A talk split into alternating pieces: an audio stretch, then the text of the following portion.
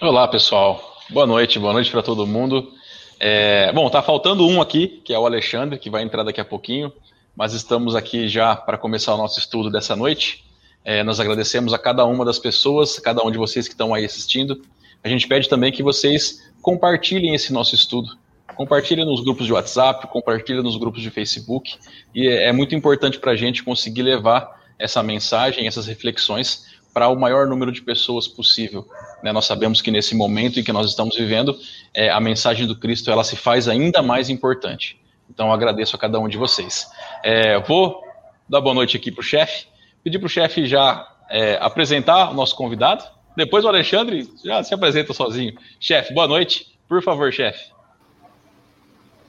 Boa noite, meus queridos amigos, minhas queridas amigas. Que Deus, nosso Pai, na sua infinita misericórdia e bondade, Abençoe as nossas lutas e nos tornarmos pessoas melhores. Hoje, com muita alegria, estamos aqui para, o segundo episódio do nosso estudo, o capítulo 1 do livro Boa Nova. E hoje, muito bem acompanhado, né? Como já disse o Guto, a gente vai ter o Alexandre Matias, lá do, do Centro Espírita Amigos do Bem, da cidade de Pederneiras, um centro que tem um corpo doutrinário muito forte, um estudo muito forte, e também um trabalho assistencial muito grande na região toda ali de Jaú, Bauru. É um grande amigo, e também lá da cidade de São José de Rio Preto, do, do, do Centro Espírita Ceder e também do Pão Nosso, meu amigo Marcelo Ravena. Estamos bem hoje aqui, Guto. Não podemos esquecer de fazer a oração inicial agora no começo do estudo, hein? Pode deixar, chefe. Já estava contando com isso. Inclusive, hoje, quem vai fazer a nossa oração inicial é o Marcelo. Depois o Alexandre faz a final. Já vi que o Alexandre já apareceu. Alexandre, te subo em dois minutinhos. Marcelo, você pode, por favor, fazer a nossa oração? O Alexandre já vai acompanhar junto. Pois não, boa noite a todos. Então vamos, nesse momento, em primeiro lugar, sempre agradecer a Deus por todas as benesses, por todas as nossas capacidades, principalmente pelo amor incondicional que a todos emana no seu coração para esse planeta maravilhoso, que possamos, no estudo desta noite, conhecer um pouco mais de seus ensinamentos e que levemos em nossos corações e mentes a renovação, o amor e o carinho para com todos os seres da Terra e que possamos, enfim, entender que todos somos uma família e esta família,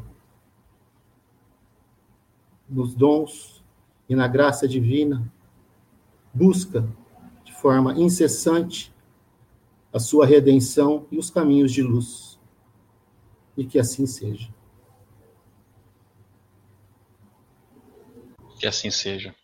É, eu quero aproveitar esse início para agradecer a todas. Ô, Alexandre, boa noite. Boa noite, boa noite. Boa noite. Boa noite, Marcelo. Boa noite, Guto. Boa noite, senhor Guto. Né, nós podemos pôr o vídeo no início, no final? Qual vídeo? me pegou o vídeo, me assustou. Aquele que não pode. Gente, é, bom, Alexandre, é um prazer ter você aqui de novo. Faz um tempo já que a gente não se fala, só mensagem de WhatsApp. É, gente, eu queria aproveitar que o Alexandre subiu. Eu quero agradecer, óbvio, o Centro Espírita Redenção pelo espaço, é, a todos os trabalhadores, a todos os assistidos. Eu quero agradecer também a todos é, os nossos parceiros de transmissão. Então, hoje, nosso estudo está sendo transmitido pela página do Centro Espírita Amigos do Bem, do Alexandre, pela página do Tato Save, mais uma vez, nosso querido parceiraço, pela Rede Amigo Espírita e pela Web Rádio Fraternidade. Então, queria agradecer a todos esses nossos irmãos que têm nos auxiliado e que têm confiado né, nesse estudo que a gente está auxiliando aqui. Então, muito obrigado a cada uma dessas pessoas. É, chefe, você quer falar mais alguma coisa? A gente começa. Tá no comando. Não, queria, na realidade, eu queria dar uma boa noite pro meu amigo Alexandre, querido.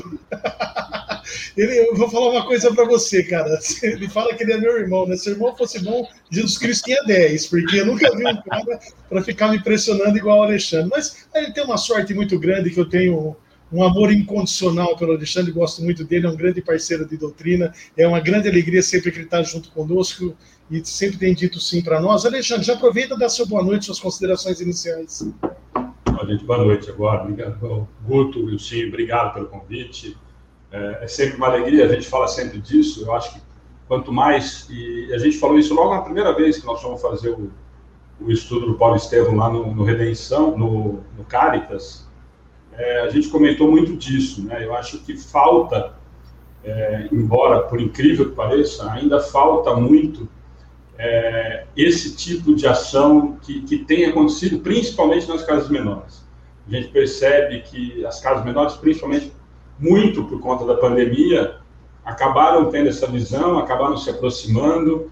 Pena que ainda são só as menores. Tomara que as maiores também percebam isso e, e abracem esse tipo de ideia, porque é aquilo que a gente sempre fala. Se nós tivermos em 10 canais transmitindo o que a gente acredita ser de boa qualidade, eu sempre digo que é óbvio que ainda bem, no mesmo horário deve ter um monte de coisa mais legal, mais útil do que a gente, mas se a gente tiver esse conteúdo, em vez de estar em cinco páginas, nós tivermos em 10, nós vamos estar levando a mensagem para mais gente, para mais corações, no que a gente acredita, claro, está tentando fazer o melhor possível. E é o que eu sempre repito, a gente sempre conversa disso. É claro que tem outras páginas ao mesmo horário, fazendo muita coisa bacana, eu sempre falo isso para o Rafa, lá na Rádio TV, que às vezes tem cinco programas ao mesmo, ao mesmo tempo.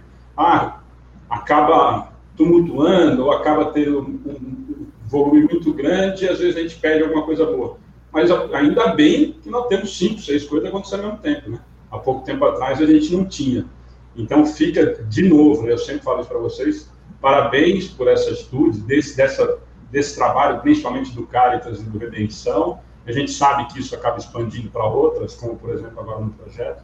Então, é sempre muito bacana a gente poder participar dessa iniciativa de vocês, que eu acho que tem que ser copiada por várias outras casas, para que a gente consiga ir abrangendo isso. Né? Ou, às vezes tem um tal horário que tem uma atividade, na outra casa não tem, transmite de lá. Não tem problema nenhum. Nós vamos estar simplesmente divulgando o que a gente acha bom. Ah, ó, aquilo lá é ruim. Ué, não transmite. E eu acho que a gente tem a liberdade, né? Entre as pessoas que são amigas, de falar: ó, oh, isso não dá para transmitir, isso eu não quero transmitir.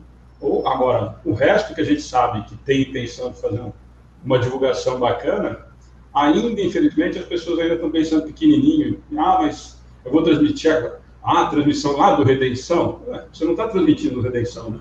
Está transmitindo doutrina espírita, né? Isso que ainda acho que as pessoas não conseguiriam entender.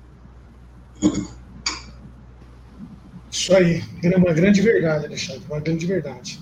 Boa noite, meu querido amigo Marcelo, seja muito bem-vindo, primeira vez conosco aqui no, no Centro Espírita Redenção. As suas considerações iniciais, meu irmão.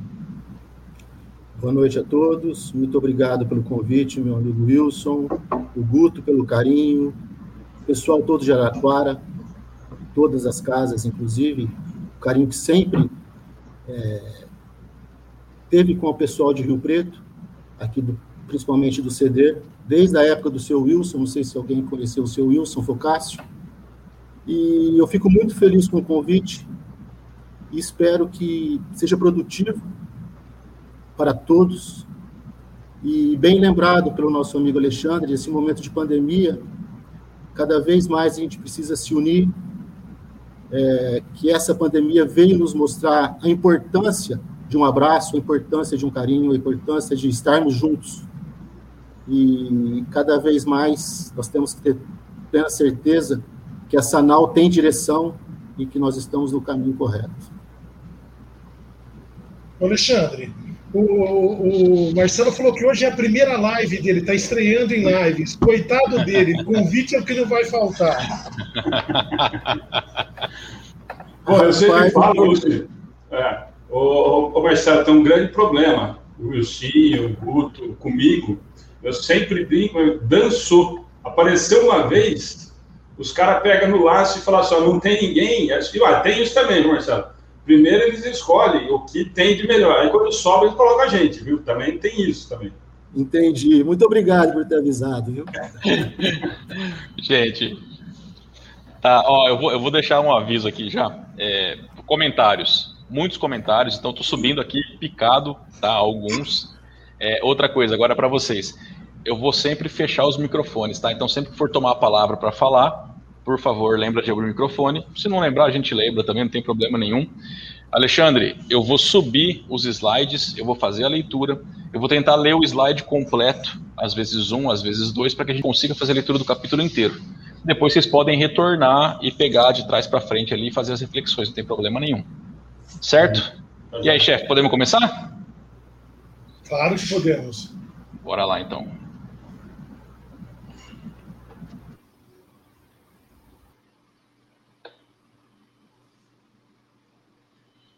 Hoje a gente vai estar tá fazendo o primeiro capítulo do livro e o título é Boa Nova. Os historiadores do Império Romano sempre observaram com espanto os profundos contrastes da gloriosa época de Augusto. Caio Júlio César Otávio chegara ao poder, não obstante o lustre de sua notável ascendência, por uma série de acontecimentos felizes. As mentalidades mais altas da antiga república não acreditavam no seu triunfo. Aliando-se contra a usurpação de Antônio, com os próprios conjurados que haviam praticado o assassínio de seu pai adotivo, suas pretensões foram sempre contraria contrariadas por sombrias perspectivas.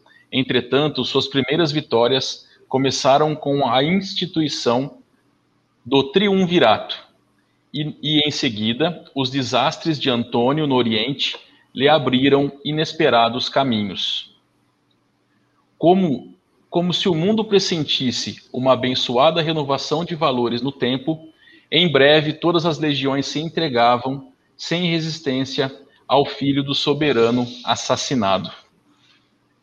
Eu vou pedir para o Marcelo começar as reflexões. Pode ser, Marcelo? O microfone. Opa, pode sim, com prazer. Então, essa primeira parte nos traz é, a figura de Júlio César, né, que é o filho, é o pai de, de, de Otávio, de Caio Júlio César Otávio, que depois ele foi conhecido como Augusto. É, ele era filho adotivo de César, que era seu tio-avô. E o primeiro, ele, o, o, o, livro se refere ao triunvirato, mas ao segundo triunvirato. O primeiro foi de Júlio César, que foi em 60 a.C., é, Júlio César, Graço, Pompeu, e depois só Júlio César. E o segundo triunvirato, que foi com Augusto, é, Marco Antônio Lépido. Essa parte é importante, no meu, no meu, no meu ponto de vista, para a gente conhecer um pouco a época de Roma, né, do que acontecia em Roma nessa época, porque o, o Otávio, como eu disse, ele, ele procurou é, não se vingar, mas descobrir quem, é, a forma que Júlio César foi assassinado, daquela traição gigantesca que aconteceu, que todo mundo conhece, e que esse fim, no, o fim do segundo triunvirato, foi numa batalha chamada Batalha do Ácio, onde terminou a República Romana e começou o Império, né?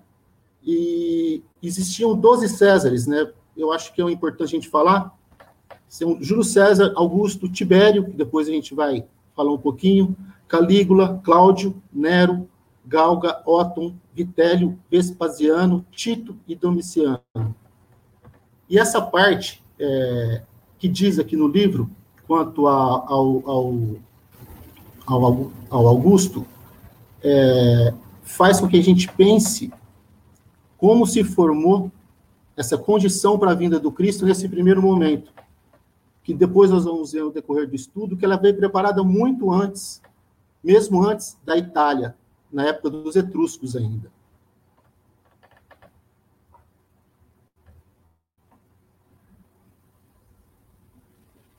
Alexandre, por favor. Microfone, Alexandre. Desculpa. É, eu acho que é extremamente importante, como o Marcelo comentou, e nós, espírita, nós acabamos, às vezes, muitas vezes, eu acho muito importante, tanto é importante que tem essa preocupação no primeiro capítulo do livro, está fazendo essa, essa referência à parte histórica. Porque, por mais que nós estudemos e tudo mais, a gente acaba sempre focando, e foi assim, na maioria dos nossos estudos, nós vamos perceber que nós acabamos indo muito em relação, ou totalmente direcionado para o livro dos Espíritos, ou nós preferimos as partes evangélicas do Evangelho. Nós pegamos as passagens e transformamos em relação a isso. Quando, na verdade, a preocupação, por exemplo, como eu disse no começo do livro, é justamente explicar para que a gente entenda o contexto. Quando a gente falou, e vocês participaram com a gente, das parábolas, por exemplo, nós sentimos muito isso, né? O Ilcinho e o Guto participaram, Marcelo, e, e muita gente nos falava depois assim, nossa, tinha uma dificuldade tão grande de entender as parábolas, porque a gente acabava não conseguindo entender o contexto que aquilo estava sendo vivido. Então, a preocupação de Humberto de Campos trazendo essa realidade do que era aquele momento, o que se vivia naquele momento, para depois entender, no último, na última passagem que o Guto leu, quer dizer, olha, nós estamos começando a ver, parece que tem uma, uma mudança no, no clima, no ambiente, parece que está tendo alguma coisa diferente, a ponto, isso a história vem nos dizer, né? E na própria passagem de Humberto Campos fala isso, de que alguns adversários começam a se entregar sem muita resistência, sem muito derramamento de sangue. Quer dizer, então, óbvio, como o Marcelo disse, que nós sabemos disso quando nós trazemos já para a realidade da doutrina espírita nos estudos, nós entendemos que o estudo já provavelmente está sendo preparado. Por quê? Para que chegasse no momento que a Boa Nova pudesse realmente ser entendida ou melhor compreendida. É aquilo que a gente sempre, hoje nós falamos assim, nós batemos no peito às vezes, falamos, nossa, doutrina espírita apareceu só há 160 anos atrás, porque não tinha condição de aparecer antes eu de vez em quando eu fico meio preocupado, porque eu acho que não tinha nem até agora, né? porque nós temos uma dificuldade de entender que é um absurdo. Mas é exatamente a mesma situação. Quer dizer, então eu acho que isso que o Marcelo falou, e a preocupação do Humberto Campos de trazer essa parte histórica, faz inclusive a gente, e me coloco muito nessa, né, nessa relação, de que nós estudemos esse contexto para que a gente consiga entender. Porque senão nós sempre falamos das passagens pontuais sem ter muito sentido para muita gente quando a gente vai falar, ué, mas por que, que veio nesse momento? E o Humberto de Campos tem toda essa preocupação que o Marcelo falou. Ó, toda uma mudança de comportamento, nós tínhamos, por exemplo, Júlio César assassinado da maneira que o Marcelo nos e a história nos mostra, e depois nós temos um jovem de 19 anos assumindo uma situação com uma postura completamente diferente. Claro que não tão passivo, porque a situação e o momento não, não permitia, mas com outro tipo de comportamento diferente.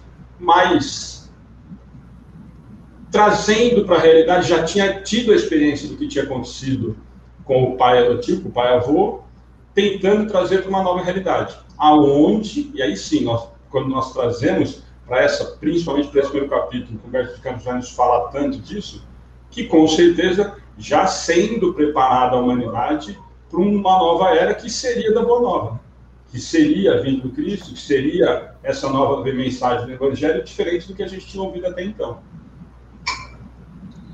Perfeito, Alexandre. Chefe, alguma consideração?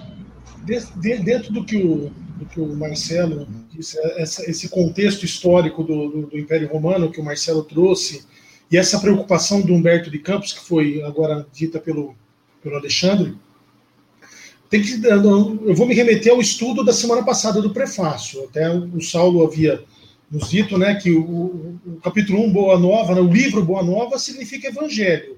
Uma transliteração, não uma tradução, mas uma transliteração do grego Evangelho. Então significa Boa Nova. E o que é interessante no livro Boa Nova é que Humberto de Campos ele segue uma ordem cronológica que é a mesma dos evangelhos sinóticos, sobretudo do evangelho de Mateus e de Lucas, diferente do Evangelho segundo o Espiritismo, em que Kardec coloca, faz uma amarração de temas que um se entrelaça ao outro e vai do capítulo 1 ao capítulo 28 do Evangelho. No livro Boa Nova vem cronologicamente eh, a história do Cristo até depois do seu desencarne, até depois da morte do Cristo. E, e é, muito, é muito interessante eh, entender esse contexto, porque esse capítulo 1 vai falar da preparação da vinda de Jesus de, de, como, de como isso aconteceu, como isso foi preparado. E, e, muito, muito interessante, logo nas primeiras linhas, que Humberto de Campos diz o seguinte: sempre observaram com espanto os profundos contrastes. Olha que coisa interessante. Se você vai pegar essa palavra contraste, contraste significa uma oposição entre duas ou mais coisas. O que, que aconteceu? Todo aquele sofrimento de tudo que aquele, aquele povo vinha vivenciando, até da época de, de, de, antes de Jesus, na época de Moisés, o jugo do, do, do império do, de Roma, né, sobre o povo judeu. As coisas começaram a dar certo nesse momento ali. Se vai falar de um momento de paz, daqui a pouco a gente vai entrar, mas as coisas começaram. Essa coisa da, da, da, daquele tempo ruim deu um tempo. Deu um tempo por quê? Porque vinha uma preparação de um, de, um, de um espírito que encarnaria entre nós, que seria o mensageiro de uma mensagem de libertação espiritual, de algo transcendental, de algo que serve de base até os dias de hoje, que nós ainda nos dias de hoje não conseguimos compreender de uma maneira profunda, mas ali naquela época, nesse capítulo 1 já do livro Boa Nova, já mostra a preparação que houve para que Jesus viesse, desse essa mensagem de libertação espiritual, quando muita gente, depois com Cristo encarnado, muita gente, é, as escrituras sagradas dos judeus diziam que Deus mandaria um enviado que libertaria o povo judeu, o povo hebreu da opressão estrangeira. No caso, a época de Jesus, os hebreus viviam sobre o jugo de Roma, do, do, Império Romano. E muita gente achava que Jesus assinaria um decreto, que Jesus traria exércitos dos céus que matariam as tropas de Roma e assim libertaria o povo hebreu, quando na grande verdade a, a, mensagem do Cristo era de libertação espiritual, libertação através do amor. E um ponto marcante que traz essa mensagem que o, que o capítulo 1 mostra a preparação, para mim a grande mensagem do Cristo, a mais profunda e marcante, foi quando na, na, na, na última ceia ele reúne todos os seus discípulos, e quando as pessoas estavam procurando alguma coisa que ele fosse assinar, algum decreto que ele fosse assinar e libertar o povo judeu, ou que ele fosse trazer exércitos dos céus que matariam as tropas, o que o Cristo faz? Na última ceia, ele lava, enxuga e beija o pé dos doze discípulos. Jesus mostra que a verdadeira libertação pregada por Deus, pregada nas antigas escrituras, é a libertação através do amor, a libertação do que você pode fazer pelo próximo. E graças a Deus nós tivemos a sorte de ter um espírito como Humberto de Campos, que enquanto encarnado, um grande escritor brasileiro, membro da Academia Brasileira de Letras, que quando desencarna nos traz essa obra divina e maravilhosa que é o livro Boa Nova. Perfeito, chefe. Alguém tem mais alguma consideração? Senão vou continuar a leitura, pode ser? Deixa eu pegar de volta aqui. Ô, Guto, só falar um negocinho. O, Marcelo falou aqui do, do, teve 12 César. Para mim, o nome do imperador era César. Eu achava que as mães colocavam o nome de César em todo mundo. E agora o Marcelo me dizer que César era um título, rapaz, que dava aos imperadores. Eu, eu, eu, eu, a primeira vez que eu vi esse livro, eu pensei, e eu tinha essa ideia há um tempo atrás, e aí tem a, a, a cidade dos Césares, né? Aí eu falei, mas peraí, cidade dos Césares? Onde eu fui pesquisar e ver, porque às vezes a gente se, é o que o Alexandre falou, a gente se atenta, né? E a gente não procura a história para saber o contexto da época, né? O que exatamente está falando. E às vezes a gente, muitos livros não tem importância a história. O sentimento ele é importante, né? Mas em alguns é importante a curiosidade de saber a história.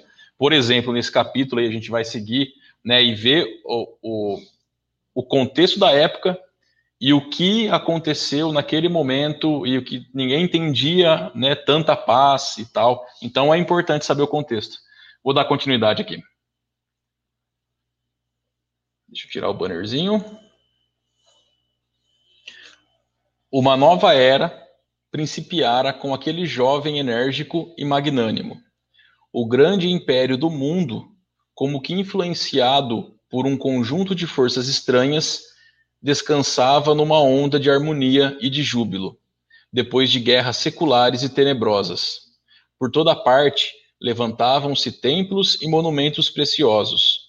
O hino de uma paz duradoura começava em Roma para terminar na mais remota de suas províncias, acompanhado de amplas manifestações de alegria por parte da plebe, da plebe anônima e sofredora. A cidade dos Césares se povoava de artistas, de espíritos nobres e realizadores. Em todos os recantos permanecia a sagrada emoção de segurança, enquanto o organismo das leis se renovava, distribuindo os bens da educação e da justiça. No entanto, o inesquecível imperador era franzino e doente.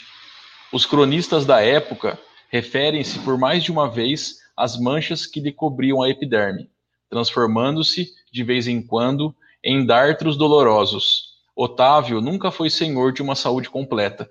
Suas pernas viviam sempre enroladas em faixas e sua caixa torácica convenientemente resguardada contra os golpes de ar que lhe, que lhe motivavam incessantes resfriados. Com frequência queixava-se de enxaquecas que se faziam seguir de singulares abatimentos. Eu esqueci de avisar, se vocês quiserem me parar no meio da leitura, é só o microfone e parar, tá? Marcelo, quer fazer o primeiro comentário?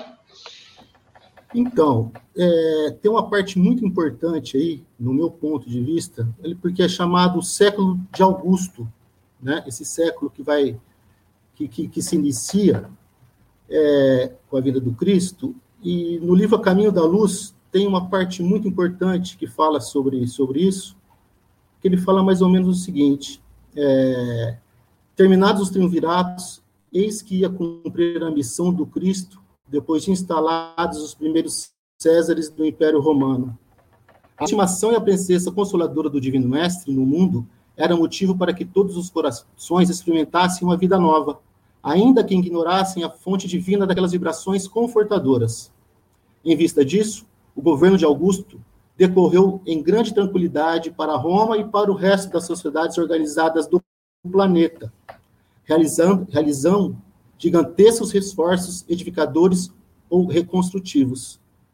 Isso dá para ter uma ideia né, da, do que ocorreu com a vinda do, durante o governo de Augusto e a próxima depois de 14, 14 anos, é, nasceria o Cristo, né? E tem uma outra, outra passagem importante também, que fala da, da, dos problemas que, que, que, Augusto tinha.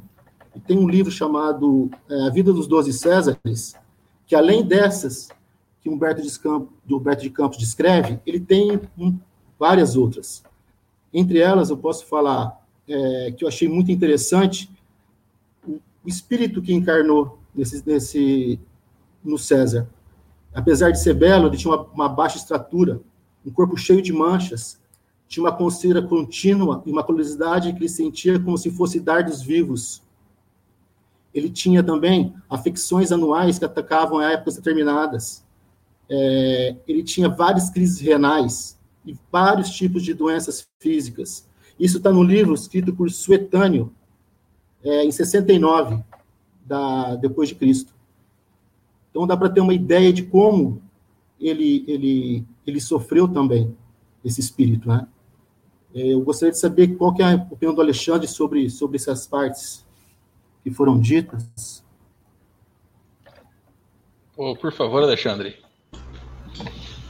Não, Marcelo, eu, eu, acho que essa parte, volta, essa parte está muito ligada àquele último, última frase, né, do que o Guto comentou e a gente já, já até comentou um pouquinho antes. É, fica muito claro essa mudança de comportamento, mas muito, e de novo, né, nós espíritas adoramos achar que vem tudo uma beijada.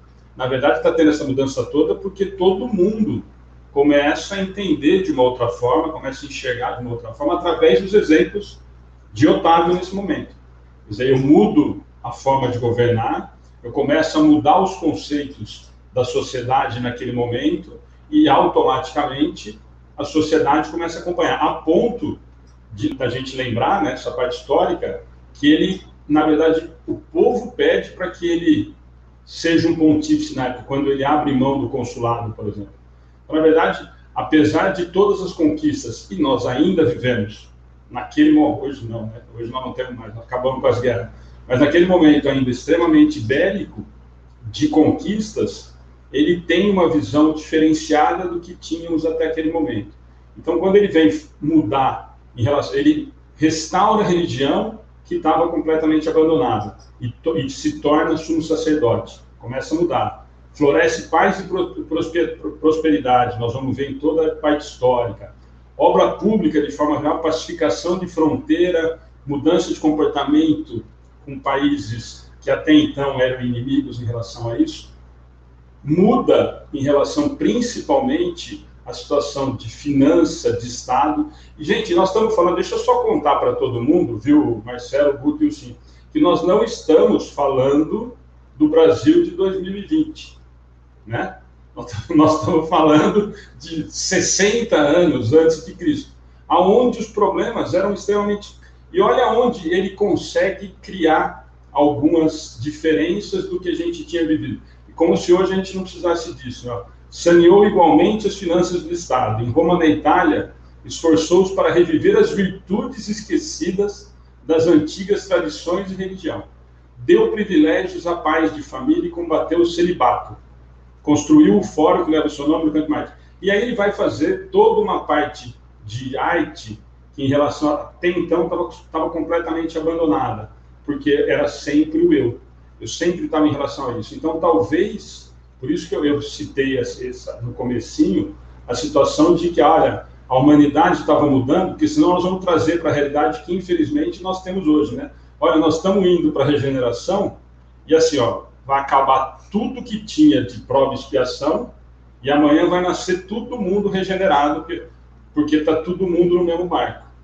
Quando, na verdade, eu fico assustado porque nós estamos muito longe disso. Quando a gente escuta essas mensagens todas de médiums famosos, com essas mensagens apocalípticas de que vai todo mundo está morrendo de pandemia, porque nós estamos mudando de prova expiação para regeneração, eu fico de cabelo em pé. Porque nós estamos mudando, gente. E a, e a realidade daquele momento é muito parecido com essa. Quer dizer, eu mudo o meu comportamento como à frente, como governante, como e isso faz com que a população, com que tudo em volta me acompanhe. Então não é que, olha, porque vai nascer Jesus, vai vir a boa nova, então ficou todo mundo bonzinho. Isso vem sendo uma construção que passa por Otávio, que depois vai virar Otávio Augusto, nesse sentido. Eu conquisto a, o povo, de uma forma geral, para que entenda que essas mudanças, ou que nós tínhamos antes, já não me serve mais. Eu já não preciso mais ser tão belicoso. Eu não preciso mais, eu preciso começar a valorizar outras coisas que estavam completamente abandonadas. Nós vamos ver mais para frente que ele chega a ponto de isolar a filha, né, de mandar a filha para fora por conta de de discordar das questões morais que ele pregava. Então, na verdade, olha a diferença que é. Né? Nós hoje, em 2021, se o meu filho ou minha filha talvez cometer um crime, eu vou pagar o melhor advogado do mundo para tirar ele da cadeia. E ele, quando muda uma postura que ele defendeu, que era de um padrão moral diferente do que vinha se acontecendo, ele toma uma atitude enérgica em relação a isso. Não, não dá. Eu estou mudando a postura, estou mudando os conceitos, e aqui do meu lado está acontecendo isso. Então, para mim, essa passagem ela marca muito isso. É, é uma mudança que vem vindo através de exemplo e que vai, com certeza, vindo sendo gradativo. Nós estamos falando de 60, 70 anos antes da vinda do Cristo, com mudanças muito grandes para aquela realidade daquele momento. Né? Perfeito, Alexandre fato, né? E eu acho que é, às vezes a gente fica esperando justamente o que você falou. Ah, vai mudar, né? A gente está em transição. Então a gente está aguardando a gente não entende que essa transição só vai acontecer se a gente trabalhar por ela todos os dias. Senão não vai acontecer. Então as mudanças elas têm que ser aqui, né, no nosso íntimo, para que isso consiga se espalhar pelo mundo. Chefe, algum comentário? É, para se ter uma ideia de como é a influência do governador planetário, né? Como, como a preparação para que viesse Jesus Cristo Nazareno, o Cristo, o ungido, aquele que, que viria com essa mensagem de libertação. Inclusive aqui Humberto de Campos falam, em breve todas as legiões se entregavam sem resistência. Legiões eram ah, tropas do Império Romano de mil a oito mil homens, em média cinco mil homens que se entregavam sem, sem, sem resistência alguma. Como o Alexandre falou, nós estamos, não estamos falando de, de, de 2021 aqui do país que nós estamos, mas você pega o primeiro triunvirato, o segundo triunvirato, o poder dessas pessoas e acabou sempre, acabou sempre brigando por política a grande pergunta que nós temos que fazer, e essa pergunta não é para você fazer para o outro, essa pergunta você tem que fazer para si mesmo. É será que até hoje eu não estou ainda preparando a vinda do Cristo? Será que até hoje eu ainda não entendi o conceito? Será que até hoje o que, que eu tenho que fazer para poder realmente levar a vida do ponto de vista cristão, sabe? A, que hora que a ficha vai cair? Ou será que eu estou ainda nessa fase de preparação? E essa coisa do que o Cristo vem e faz esse contraste entre o materialismo e o espiritualismo, essa coisa maravilhosa. E falar um pouquinho também da saúde de Otávio, né? Que aqui Humberto de Campos narra uma saúde muito fragilizada, mas eu vou falar uma coisa para vocês, né? O cara tinha até tinha várias doenças de pele, tinha problemas pulmonares. Eu fui buscar lá no, no, no, no, livro dos Espíritos que eu precisava entender como é que um cara que vem com uma missão dessa, né, uma missão de, de fazer governar esse povo para ter essa, é, esse período de paz antes da chegada do Cristo, como é que um cara pode vir tão comprometido assim, né? E aí você acaba, você acaba analisando do ponto de vista espírita, você sabe que se o cara viesse com a saúde perfeita, ele teria uma grande possibilidade de se desviar, né? Então é o seguinte, aquele, aquele ditado que Deus não dá não dá asa para cobra, né? Porque se o cara vem com a saúde perfeita com uma missão dessa, acaba se o cara se desvirtuasse. Na questão 814 do Livro dos Espíritos, Kardec faz a seguinte pergunta para o Espírito da Verdade: Por que Deus concedeu a, um, a uns a riqueza e o poder e a outros a miséria? E aí o Espírito da Verdade responde a Kardec: Para experimentá-los de modos diferentes. Além disso, como sabeis, essas provas foram escolhidas pelos próprios espíritos que, no entanto, nelas sucumbem frequentemente. O cara encarnaria para vir aqui com uma missão de governar toda uma população num clima que tem que ser um clima de paz, para que a mensagem do Cristo pudesse acontecer, que o Cristo viesse com toda essa mensagem de libertação espiritual. E logo na questão 816, duas para frente, Kardec pergunta o seguinte para o Espírito da Verdade: se o rico está sujeito a maiores tentações, não dispõe também de mais meios para, para fazer o bem? E o Espírito da Verdade responde: é justamente o que nem sempre se faz. Torna-se egoísta, orgulhoso e insaciável. Suas necessidades aumentam com a riqueza e ele nunca julga ter o bastante para si mesmo. Então, olha até a preparação encarnatória de Otávio Augusto, que veio com todo esse comprometimento, esse comprometimento físico e a gente pode pegar um gancho até aqui e falar um pouquinho do Chico, né? O Chico tinha uma saúde muito comprometida durante toda uma encarnação. E Chico levou toda a encarnação essa missão maravilhosa que ele era portador, essa missão de paz, de amor, de caridade, de auxílio ao próximo. Nunca reclamou, problema na vista, problema de saúde grave. O Chico trabalhou até quando podia. Aliás, até quando não mais podia do ponto de vista físico, né? Falava para Emmanuel que um olho estava doendo, Emmanuel falou: Olha, você tem dois, você está reclamando do quê? É um luxo, você tem dois olhos. E continuou trabalhando, trabalhou até o final da vida. Então, entender espiritualmente que às vezes a gente pode pensar: por que, uma pessoa igual a, a, a, a Otávio, né? Vem com todo esse comprometimento e o Espiritismo vem nos mostrar, vem dizer, olha, a tarefa que ele vem é uma tarefa muito importante, magnânima mesmo, que o cara tem que vir e tem que proporcionar a paz num período que vai ser antecessor à vinda do Cristo. Então já vem com todo esse comprometimento físico para justificar na, na, tarefa, não, não ter tempo de, de, de se desviar, não ter nenhum, nenhum, nenhum caminho que possa desviar disso, Olha a preparação do plano espiritual para que viesse essa, essa revolução que é na nossa vida, que é Jesus Cristo, né? Que aí, que aí nós temos que nos perguntar e fazer essa pergunta e fazer uma reflexão muito honesta. Será que eu ainda só estou nos preparativos ou eu já consigo entender que o Cristo está comigo e está comigo sempre, e que eu tenho que colocar em prática tudo que ele nos ensinou, tudo que ele nos trouxe, todos os exemplos que ele me deu. Será que não está na hora de cair a minha ficha e começar a ser verdadeiramente cristão? Não mais aquele cristão de máscara, que teórico, e sim aquele que nas condutas do dia a dia exemplifica os ensinamentos do Mestre? Perfeito, chefe. Gente, é, antes de continuar a leitura, eu quero dar dois recados, um recado, um recado de cada vez.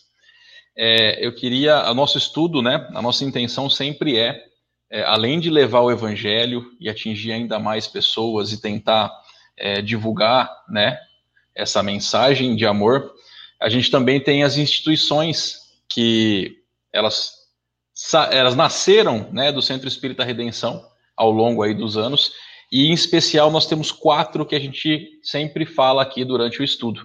Então, eu coloquei, ó, tá aqui em cima, tá vendo? O bannerzinho de cada uma delas. Então, é, a gente sempre leva o nome do Grupo Caritas, né, aqui de Araraquara. A gente tem o Projeto Casa de Jesus, a gente tem também o Lar Escola Redenção e o projeto JP.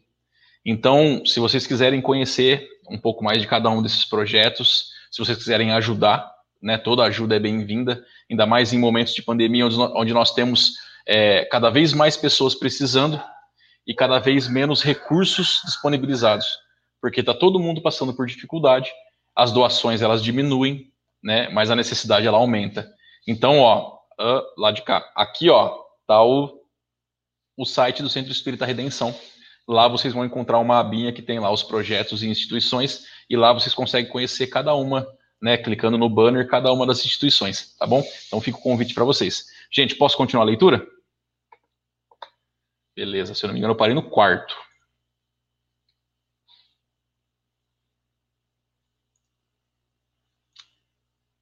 É o próprio.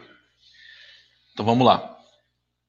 Não somente nesse, partilo, nesse particular padecia o imperador de extremas vicissitudes da vida humana.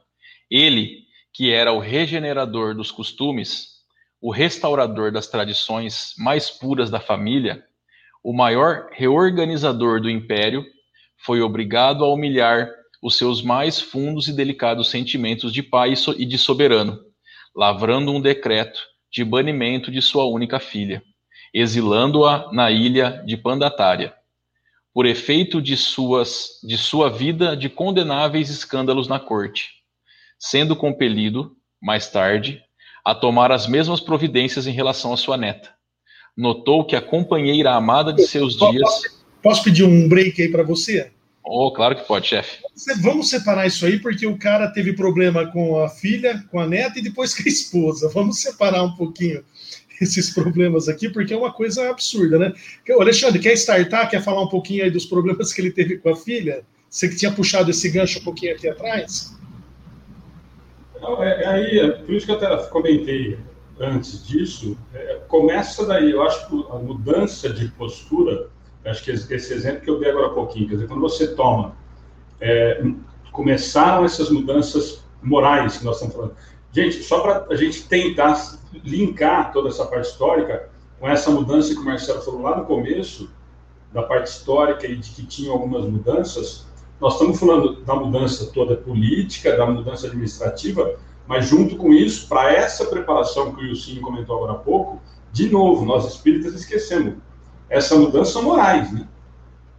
Essa mudança toda do, do, planeta, essa mudança toda daquele momento, a mudança que nós estamos falando daqui para a regeneração, é essa melhora moral. Quando ele tem uma mudança de postura em relação a isso, porque até então já se tinha perdido ou não se tinha mais nenhum tipo de ah, eu ia falar uma besteira, mas não pode, né? Mas quando se podia, se tinham orgias e mais orgias, e eu mudo, começo a mudar essa questão de postura, trazer para esse contexto, como ele nos diz, de contexto de família e tudo mais, e enxergo, né? A minha filha, que, que deveria estar do meu lado, a primeira a seguir o exemplo do que eu estava tentando fazer mudança, comete esses equívocos todos em relação a essa conduta moral. E aqui, de novo, gente, não cabe eu apontar o dedo, que nós estamos falando em relação histórica. Né? Não estamos nem julgando se ela estava certa ou errada. Mas naquele momento eu estou construindo uma nova visão, um novo conceito moral, e a minha filha extravasa todos os limites em relação a isso. Ele chega a citar que vivia como uma prostituta. E aí, quando eu tento mudar o conceito disso em toda aquela realidade, é, atitude que eu tomo, eu falo, olha, peraí, não dá. Se você aqui, do meu lado, está dando essa pisada na bola, eu vou ter que tomar algum tipo de atitude. E aí eu faço isso. Quer dizer, por isso que eu dei um exemplo agora há pouquinho. Nós, na realidade, que nós estamos em 2021, se acontecer isso com um dos nossos filhos, nós faríamos isso? Nós teríamos a convicção tão grande, a certeza tão grande de que o exemplo moral que eu dei, que eu estou dando, ele tem que ser seguido, porque senão vai atrapalhar o, o contexto da, social no entorno, porque ele não toma uma atitude dessa, imagino eu, simplesmente porque ah, eu perdi a paciência com a minha filha eu vou pôr de castigo. Não, nós estamos falando de um isolar cinco anos. Quer dizer, então ele não perdeu a paciência e falou assim: olha, eu vou te pôr de castigo ali no quarto, e daqui a pouco tira a internet e daqui a uma semana eu te devolvo o celular. Porque eu tenho uma convicção muito grande. E, de novo, eu vou usar o que o Guto falou agora há pouquinho. Quando nós usamos essa realidade, nós esquecemos que é para nós. Então, quando, claro, que Otávio estava à frente, e o Guto, o, Wilson comentou agora há pouquinho, nós estamos falando de, um, de uma grande liderança, praticamente mundial para aquela realidade, onde eu estou querendo colocar novos conceitos. E eu tenho uma certeza tão grande de que isso é o correto e é o melhor para a sociedade de uma forma geral, que eu tomo uma decisão muito forte, né, a ponto de tomar essa, de fazer essa escolha em afastar a filha e colocar a filha cinco anos isolada numa ilha. Longe ainda cita, né, longe de vinhos e de homens.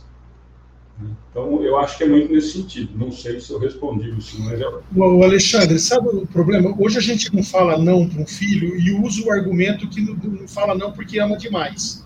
Quer dizer, distorce o conceito de amar um filho. Ah, eu amo tanto meu filho que eu não sei dizer não para ele. É o que a gente comentou até no estudo passado.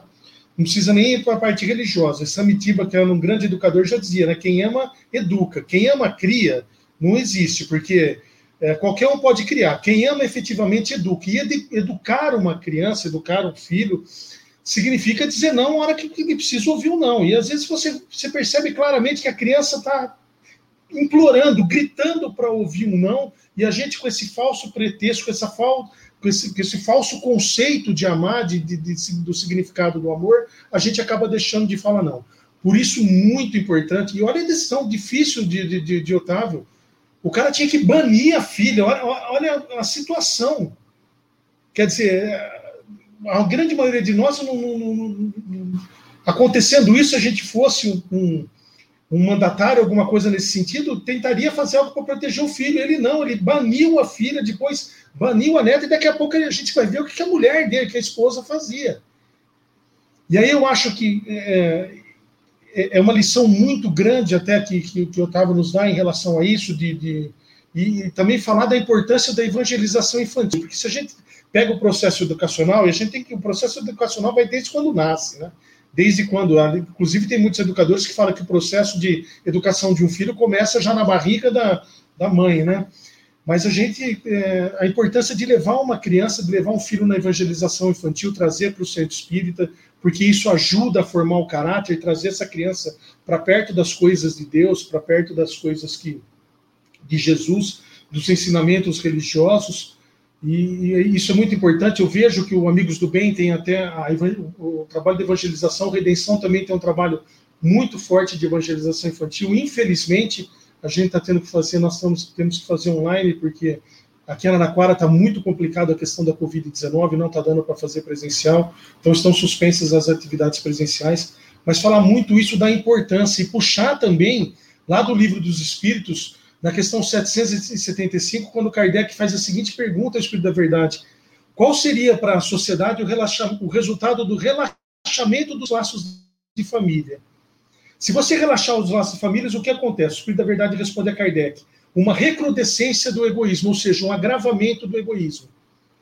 E aí vou até puxar um gancho para passar para o Marcelo, Marcelo falar um pouco, a oportunidade que essa pandemia, já que, já que o Alexandre falou do Brasil de 2020, 2021, a oportunidade que essa pandemia nos deu, em virtude dos contratos estarem suspensos no ano de 2020, a gente está em home office, está dentro de casa, a oportunidade que nos deu de fortalecer os laços de família. Uma, um dos grandes, um dos, uma das grandes mensagens de toda essa pandemia foi fortificar o, os laços de família. Nós estamos dentro da nossa casa. E, infelizmente, a gente escutou alguns relatos até do tipo do seguinte: eu não vejo a hora que termina essa pandemia para eu poder voltar para o centro, porque eu não aguento mais a minha esposa, eu não aguento mais os meus filhos dentro de casa. E a espiritualidade está te dando a oportunidade de você fortalecer esses laços, porque o, livro dos Espíritos, no livro dos Espíritos, o Espírito da Verdade diz que uma das grandes ferramentas de evolução do teu espírito é a família.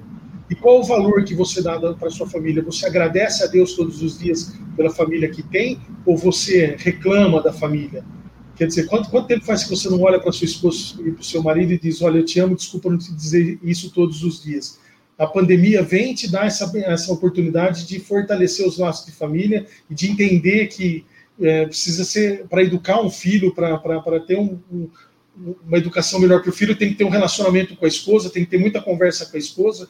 E esse mundo globalizado que a gente vive, a gente estava esquecendo justamente disso, da conversa de, entre marido e mulher, da educação do filho, saber o que o filho, o que está acontecendo com o filho na escola, o que está acontecendo com o filho na vida dele. Quanto tempo que eu não paro para conversar com meu filho? E olha que lá atrás, antes da, da vinda do Cristo, o imperador da, da, da, da de Roma, o que ele fez em relação à filha, baniu porque não tinha a capacidade moral e ele teve que, uma decisão muito difícil, teve que fazer isso. A gente não precisa chegar nesse ponto hoje em dia, mas serve como uma lição muito grande para que a gente possa prestar atenção nessas pequenas coisas e nesse fabuloso instrumento de evolução que é a nossa família.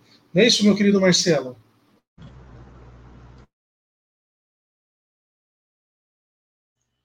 Microfone, Marcelo. Me perdoem, esqueço de ligar o microfone. É, com certeza, meu amigo Wilson. E vou é, nesse contexto, gente, para pensar nesse momento agora, que nós estamos vivendo nesse exato minuto. Você em Araraquara, nosso amigo em Pederneiras, o Guto. Quando isso era possível? Quando isso se formava com essa espontaneidade e essa vontade de construir juntos uma coisa melhor, nem que seja através de um estudo. Se a gente for ver bem outras relações bastante profundas também, é, foram modificadas com essa pandemia. Em nossas casas, que não tem mais a presença, a presença, como você mesmo disse, mas o carinho o amor que nós temos pelos nossos companheiros e todas as pessoas que cercam a nossa vida. Eu sempre faço essa reflexão. E esse contexto todo da humanidade, essa falta de contato, essa falta que nós temos do outro, que nós sabemos que só através do outro que nós modificamos. É só através do outro que nós conseguimos para nos transformarmos. Eu sempre faço essa reflexão. O que isso nos traz? Importante, muito importante o contexto de família, com certeza. E as outras relações, e todas as outras. Ela fez com que o mundo entendesse que nós somos um só. E que o mal que acontece aqui, acontece lá e acontece em qualquer lugar. O que aflige a um, aflige a todos. Por isso, quando eu fiz a prece inicial, eu me referi a essa família planetária. Né? Tudo bem, o contexto de família, união familiar é importantíssimo, com certeza. Mas a gente tem que entender, no meu ponto de vista, a importância nossa perante o universo e perante todas as pessoas que nos cercam. E essa pandemia trouxe essa reflexão muito forte para mim. É, eu só queria completar, viu, assim, pegar o gancho do Wilson lá atrás em relação a filho. Quando nós falamos isso, o Paulo até comentou agora, quando eu falei que hoje nós contrataríamos o melhor advogado para tirar o nosso filho da cadeia, e o, Paulo, que é o outro parceiraço, está comentando exatamente isso que o pai dele falou. É, e vou mais longe, né? O que o Wilson comentou, talvez puxando justamente para isso, é de que nós, simples mortais, né? Eu aqui, Alexandre, o Wilson, o Guto, o Paulo, é, quando nós, por isso que eu usei esse exemplo, quando nós levamos para o exemplo de Otávio, que era um dos grandes do momento em relação àquilo, hoje nós passamos, nós estamos vendo gente furar fila para tomar vacina. Então, será que nós não faremos isso nós? Será que nós teríamos o questionamento que eu acho que o Lucinho trouxe é muito em relação a isso. Será que se fosse, se nós temos, eu sempre digo o seguinte, gente, nós temos convicção no que nós pregamos, principalmente quando a gente vem aqui fazer uma transmissão ao vivo. Nós temos a convicção de que a conduta moral, o que importa é, é o crescimento moral e a conduta moral nossa ou do nosso filho? Será que nós temos, como o Guto falou, ou o Paulo agora, ou em isso, será que nós temos Marcelo. tanto... Oi? Marcelo. Ah, não, é o Marcelo e o Wilson comentou agora há pouquinho em relação à história do, do filho, que eu digo o seguinte, nós teríamos essa convicção tão grande como teve Otávio naquele dia, e o senhor comentou, é, nós, nós podemos imaginar que Otávio, por ser imperador, amava menos a filha do que eu amo meu filho hoje? Provavelmente não. Provavelmente amava do mesmo tanto. Mas eu, com a convicção de que aquilo mudaria o contexto, inclusive social daquela época, precisei tomar uma atitude dessa, porque eu acreditava que isso era o melhor. A reflexão que eu acho que fica, como o Wilson comentou para nós no momento, é nesse sentido. Nós temos essa convicção de que a conduta moral, nós precisamos fazer com que essa conduta moral, que nós podemos ainda estar equivocado, ou ainda não entendemos perfeitamente, mas no que nós acreditamos, nós somos capazes de cumprir, levar a. O Wilson falou, não dá tal, nem para imaginar esse extremo, mas nós teríamos coragem de peitar um filho a esse ponto, acreditando nas nossas convicções de crescimento moral, de melhor moral, com educação espírita infantil ou o que seja? Acho que é muito difícil. Isso porque nós estamos em 2021, passaram-se todos esses anos, nós estamos conhecendo a doutrina espírita, e nós continuamos ainda fingindo que nós ainda temos essa certeza absoluta. Quando nós ouvimos, né, e eu vou aproveitar esse comentário todo do Wilson, quando ainda nós escutamos pais falando assim, ó, nossa, eu não quero que o meu filho passe pelas dificuldades que eu passei. E a minha resposta vai ser sempre o seguinte: você virou um bandido? Se você virou um bandido, é bom que ele não passe.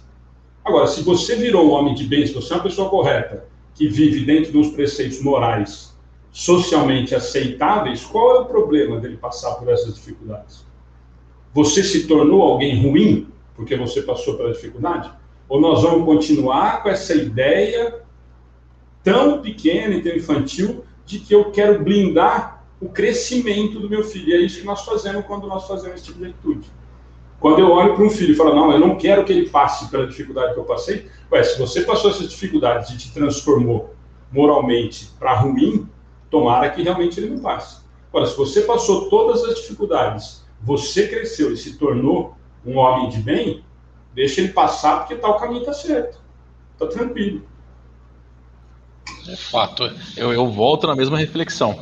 É, quantos de nós, tendo o poder que nem precisa ser tão grande quanto ele tinha, faria, tomaríamos essa atitude, faríamos isso e, não, e deixaríamos de colocar por baixo do tapete algum erro de um filho ou de algum parente nosso.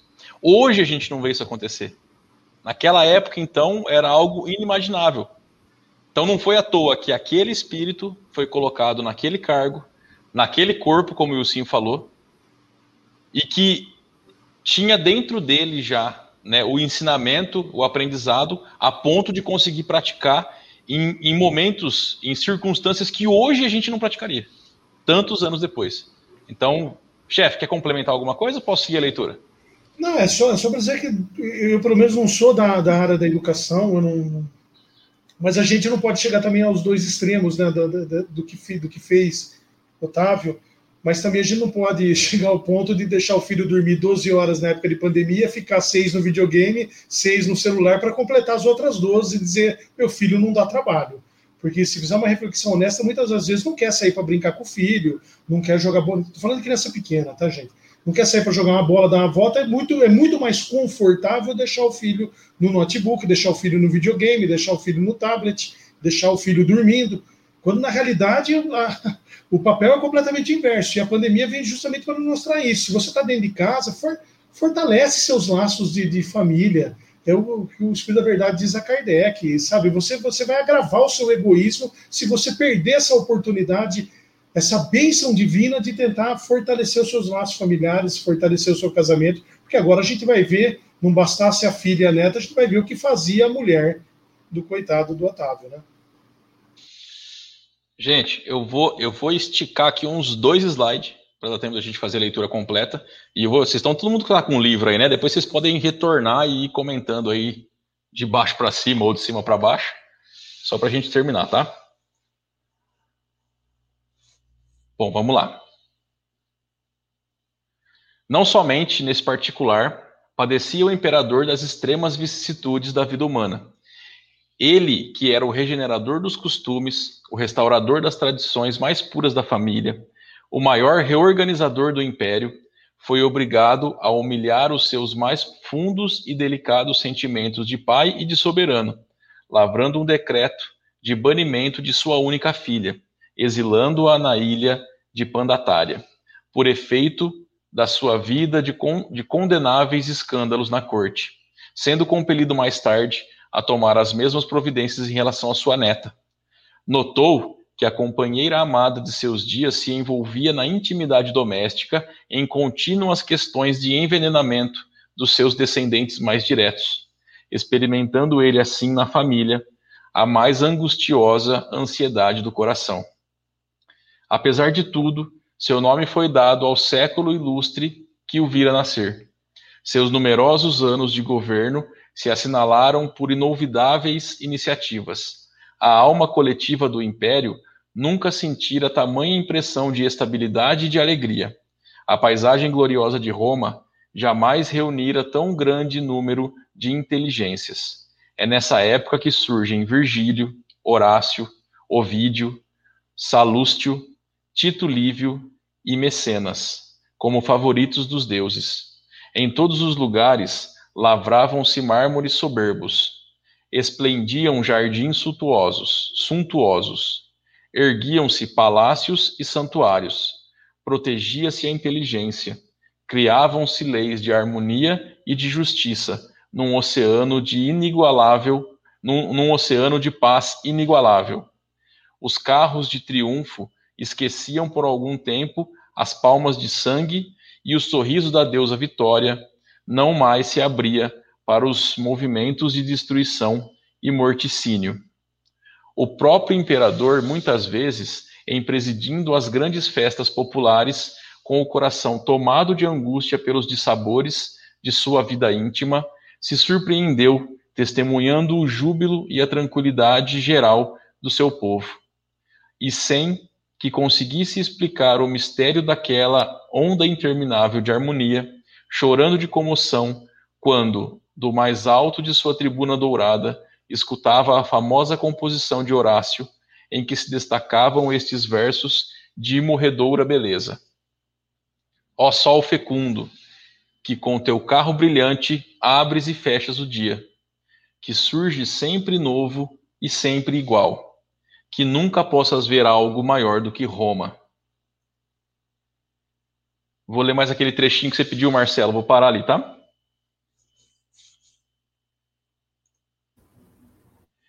Ok. É que os, é que os historiadores ainda não perceberam, na chamada época de Augusto, o século do Evangelho ou da Boa Nova.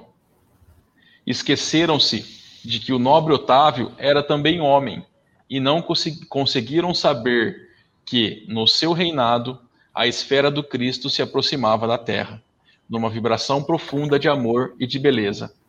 Acercavam-se de Roma e do mundo não mais espíritos belicosos, como Alexandre ou Aníbal, porém outros que se vestiriam dos andrajos dos pescadores, para servirem de base indestrutível aos eternos ensinamentos do Cordeiro imergiam nos fluidos do planeta os que preparariam a vinda do Senhor e os que se transformariam em seguidores humildes e imortais dos seus passos divinos. É um, é um trecho realmente fantástico, né? É, o, Alexandre, o Alexandre gostou de ser chamado de belicoso. Marcelo, você começa, por favor. Eu só queria abrir um parênteses rápido aí a respeito de, da sucessão de Augusto. É, infelizmente, quem o sucede é Tibério, que dispensa maiores comentários para todos, penso eu. Né?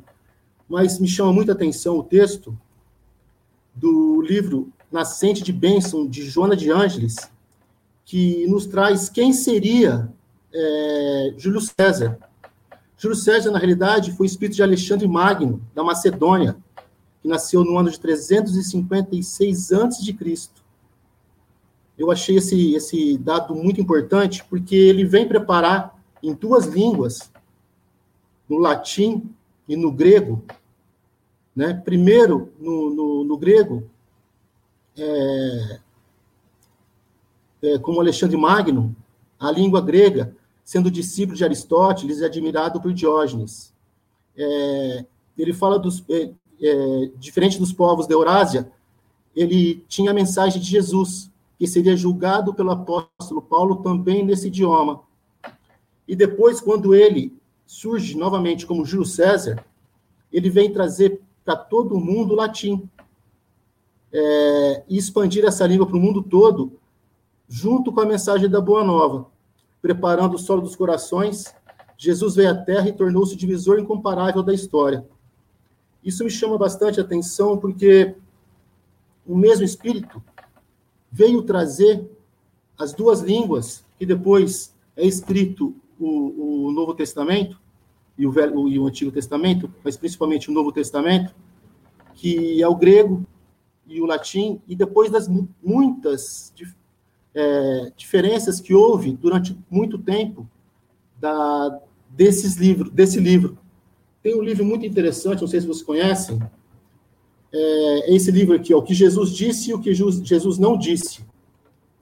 Esse livro é muito interessante, é, eu aconselho a leitura para todos, para a gente saber que veio, na essência, dos ensinamentos do Cristo para a gente, em razão dos copistas, que eram as pessoas que copiavam o, o, a Bíblia e tudo mais. Mas voltando para o nosso texto aqui, é, é, me chamou uma atenção também muito grande quando Paulo, quando fala de Paulo, que é o divulgador da, da, da o, divulgador maior dos ensinamentos do Cristo, nesse contexto que nós estamos aprendendo no livro, quanto à, à vinda do Cordeiro.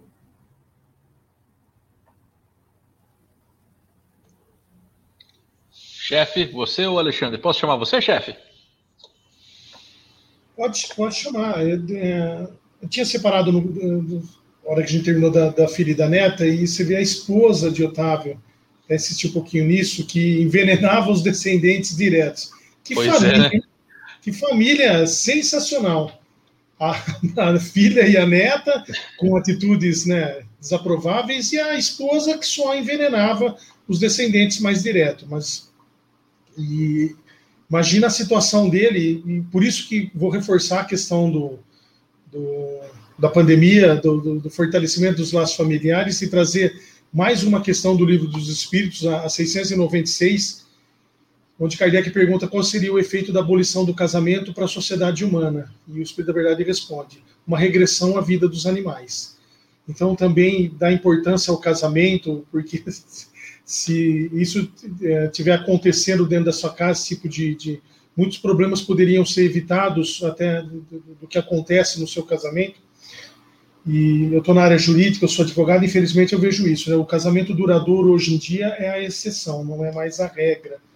Hoje as pessoas se, se conhecem, se casam e em muito pouco tempo se divorciam.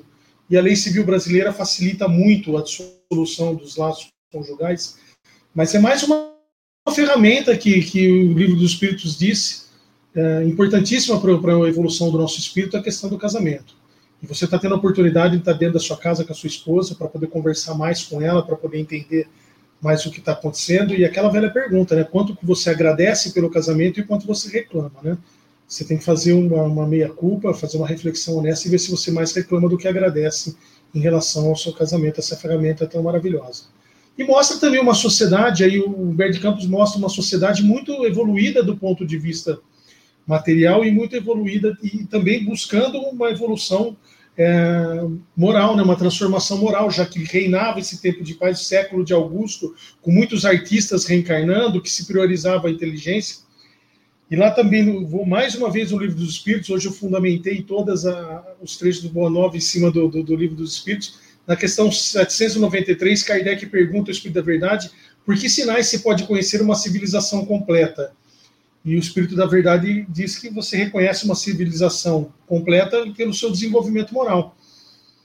E ver nos dias de hoje qual é a sua conduta para aprimorar o desenvolvimento moral da cidade que você vive, do, do estado que você vive, do país que você vive. Quais são suas condutas em relação aos seus irmãos, às pessoas que convivem contigo? Será que nós estamos prestando atenção nisso. Você vai hoje para as redes sociais, você não vê mais a discussão de ideias, você não vê mais as propostas, o que você vê são as pessoas brigando, as pessoas não se entendendo mais, a polarização nas mais diversas questões, na questão política, na questão de, de, de, da identidade de gênero, na questão religiosa, na questão futebolística, em qualquer lado que você veja nas redes sociais, as pessoas não estão mais discutindo ideias, discutindo propostas, as pessoas estão simplesmente brigando, se dilacerando nas redes sociais. E qual que é o papel disso? Porque às vezes eu falo, não, mas eu só compartilhei. Não, eu só retuitei. Tem que fazer uma meia-culpa e tem que ver se o aperfeiçoamento moral, para que a gente tenha uma sociedade uma, realmente civilizada, do ponto de vista cristão, a gente precisa ascender do ponto de vista moral. E qual é o seu papel? O que você está fazendo em relação a isso? Olha os exemplos de Otávio. Perfeito. Me chama, me chama a atenção é, um, um, o trecho que, quando eu fiz a leitura, vou te passar, Alexandre. É, ele vivendo aquele inferno íntimo de tudo que estava acontecendo dentro né, de casa, né, dentro de casa, no palácio, e ele sai para ver como é que está o povo durante as festas e tal, e vê todo mundo feliz. Enquanto que ele estava ali angustiado com todos as, as, os males que ele já tinha no corpo e todos os problemas físicos, né? Ainda aquele, aquele inferno íntimo de ter todo esse problema com a filha, com a neta, de ter descoberto o que descobriu da esposa, e ele não entendia como é que ele estava vivendo tudo aquilo, e ao mesmo tempo tudo em volta dele parece que convergia no caminho da tranquilidade e da paz. Então esse trecho para mim foi muito muito legal nesse último, nesses últimos slides aí que foram lidos. Fala, Alexandre. Primeiro eu tô rindo aqui, Guto, porque o Wilson, tá um tal dele, olha, o casamento é importante, tô com, com cuidado com a esposa que, que envenena. A Flavinha trabalha com comida, eu acho que a preocupação dele para estar tá tentando pôr pano desse jeito só pode ser isso. Porque tá um tal, olha, valoriza a esposa. Deve ter apanhado a Flavinha de novo hoje e está preocupado com a comida, mas tudo bem. Desculpa, viu, Alexandre, mas eu não tenho culpa de ser completamente apaixonado pela minha esposa. e nem de ter tanto medo, mas tá bom, pode deixar do jeito que tá tudo bem. Mas, Flavinha, por favor, não me coloque veneno na comida do Wilson, porque ele está com medo disso. Mas nesse, nesse sentido, gente, falando em relação a tudo isso, a primeira grande coisa que me chama muita atenção, a primeira é essa que o Guto realmente comenta, né? Passando por todas essas dificuldades, tem uma postura completamente diferente, como a gente vem falando, e Humberto de Campos constrói isso de uma forma. É eu, eu, quando a gente vai estudar isso, o Marcelo começou falando muito dessa parte histórica que me chamou muita atenção, no, na, na, primeira fala dele, é, o que Humberto de Campos nos traz no, no Boa Nova, no primeiro capítulo, não tem muita coisa diferente do que os historiadores nos trazem, né? se nós formos aprofundar a fundo. O que tem de muito diferente é que ele traz isso de uma forma mais poética e uma forma mais particular, com uma visão que provavelmente ele adquiriu já na espiritualidade. Já com uma visão desse contexto que nós estamos tentando trazer. Né? Quer dizer, então ele traz toda essa parte histórica, que se nós formos pesquisar, nós formos procurar, é, vai estar muito parecido, ou foi construído em cima desses dados, mas que ele traz, não só de uma forma poética, como o Wilson falou, era um grande escritor ainda encarnado, mas já com uma visão do que adquiriu na, na espiritualidade. Então isso fica muito, já muito mais forte, né? fica muito claro em relação a isso. Mas o que me chama muita atenção é, para mim, também é nesse sentido que o Guto falou. Quer dizer, e, e, e também o que já foi falado, acho que o Wilson comentou, é um espírito que já vem com planejamento encarnatório, reencarnatório, já diferenciado, né? Porque eu tenho essa sensação toda, aquilo que nós falamos agora um pouquinho, eu tenho uma convicção de o que é o melhor, enxergo isso na, na população de uma forma geral, nós vamos perceber que é tratado como completamente diferenciado, né? No mês de agosto, batizado como Augustus, em sua homenagem, enfim, muita coisa que, que vai trazer, que ele traz em relação a toda essa mudança para o povo de uma forma geral, e que com todas essas dificuldades que o Guto acabou de falar, no último trecho que o Guto leu, né, é, o próprio imperador muitas vezes presidindo as grandes festas populares, com o coração tomado de angústia por tudo que passou, na sua vida ímpia, se surpreendeu testemunhando o júbilo e a tranquilidade geral do seu povo.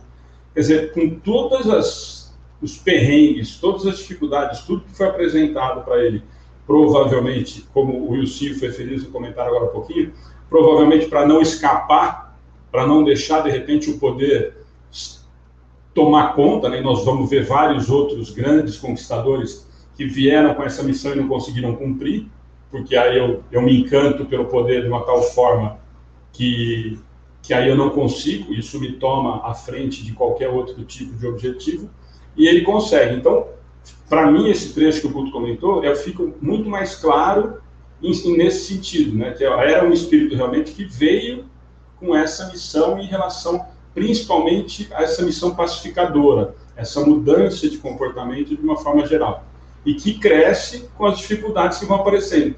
Coincidentemente, eu acho que o Marcelo comentou, como com a gente, né? Nós só vamos crescendo, infelizmente, com as dificuldades que vão aparecendo e que nós vamos colocando de novo a nossa convicção do que é certo, a nossa convicção do que nós acreditamos realmente que seja o caminho para a evolução moral, para a nossa transformação moral, para o nosso crescimento em relação a isso. Então, eu acho que assim, esse ponto me chama muita atenção como do Guto. Eu acho que, e, e, aí linka com o que o Milcinho falou. É um espírito que vem com, uma, com a programação reencarnatória e que consegue cumprir. Que na maioria deles que nós vimos durante a história não conseguiram. Foram, eram para ser grandes missionários e no final acabaram sucumbindo pelo, pelo gosto do tal do poder. Né? Fato. Alguém tem mais algum comentário, gente? Posso ir para a leitura do trecho final? Já vou ler o capítulo todo, depois a gente retorna, tá bom? Bom, então aqui tem o último parágrafo. É por essa razão que o ascendente místico da era de Augusto se traduzia na paz e no júbilo do povo que instintivamente se sentia no limiar de uma, de uma transformação celestial. Ia chegar à Terra o sublime emissário. Sua lição de verdade e de luz ia espalhar-se pelo mundo inteiro, como chuva de bênçãos magníficas e confortadoras. A humanidade vivia então o século da Boa Nova. Era a festa, era a festa do noivado a que Jesus se referiu no seu ensinamento e morredouro. Depois dessa festa de, dos corações, qual roteiro indelével para a concórdia dos homens, ficaria o Evangelho como o livro mais vivaz e mais formoso do mundo, constituindo a mensagem permanente do céu, entre as criaturas em trânsito pela terra, o mapa das abençoadas altitudes espirituais, o guia do caminho, o manual do amor, da coragem e da perene alegria. E, para que essas características se conservassem entre os homens como expressão de sua sábia vontade. Jesus recomendou aos seus apóstolos que iniciassem o seu glorioso testamento com os hinos e os perfumes da natureza, sob a claridade maravilhosa de uma estrela a guiar reis e pastores à manjedoura rústica, onde se entoavam as primeiras notas de seu cântico de amor, e o terminassem com a luminosa visão da humanidade futura na posse das bênçãos de redenção. É por esse motivo que o Evangelho de Jesus, sendo o livro do amor e da alegria, começa com a descrição da gloriosa noite de Natal e termina com a profunda visão da Jerusalém libertada, entrevista por João nas suas divinas profecias do Apocalipse. Isso encerra o nosso capítulo. Quem queria começar os comentários? Quem gostaria? Alexandre, você já está aí? Rebenta.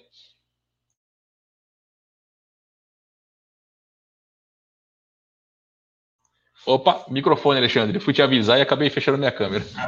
Aqui. É... Agora no final ele vai começar a encaminhar e aí vem toda a parte poética realmente da situação e ele agora sim falando da Boa Nova. E só para a gente não perder, né, Guto, se me permite, quando ele fala, né, eu vou aproveitar, depois acho que o Marcelo vai comentar também, a humanidade vivia, então, o século da Boa Nova era a festa do noivado, a que Jesus se referiu, Para quem não lembra, nós fizemos essa passagem né, nas parábolas, e é lá no João capítulo 2, né, que é a tal da festa, lembra que a gente fala tanto, tanta gente arruma desculpa, né, se Jesus não gostasse que bebesse, se transformava, não ia transformar água em vinho e tal, é nessa passagem, né. Posso fazer a leitura, Guto, rapidinho, dá tempo? Dá tempo de fazer a leitura é, do trechinho? Oh, fica à vontade, Alexandre. Três dias depois houve um casamento em Canaã, na Galileia. Estava ali a mãe de Jesus e foi também convidado Jesus com seus discípulos para o casamento. E tendo acabado, acabado o vinho, a mãe de Jesus lhe disse: Eles não têm vinho. Respondeu Jesus: Mulher, que eu tenho contigo? Ainda não é chegada a minha hora. Disse então sua mãe aos serventes: Fazei tudo quanto eles vos disseram.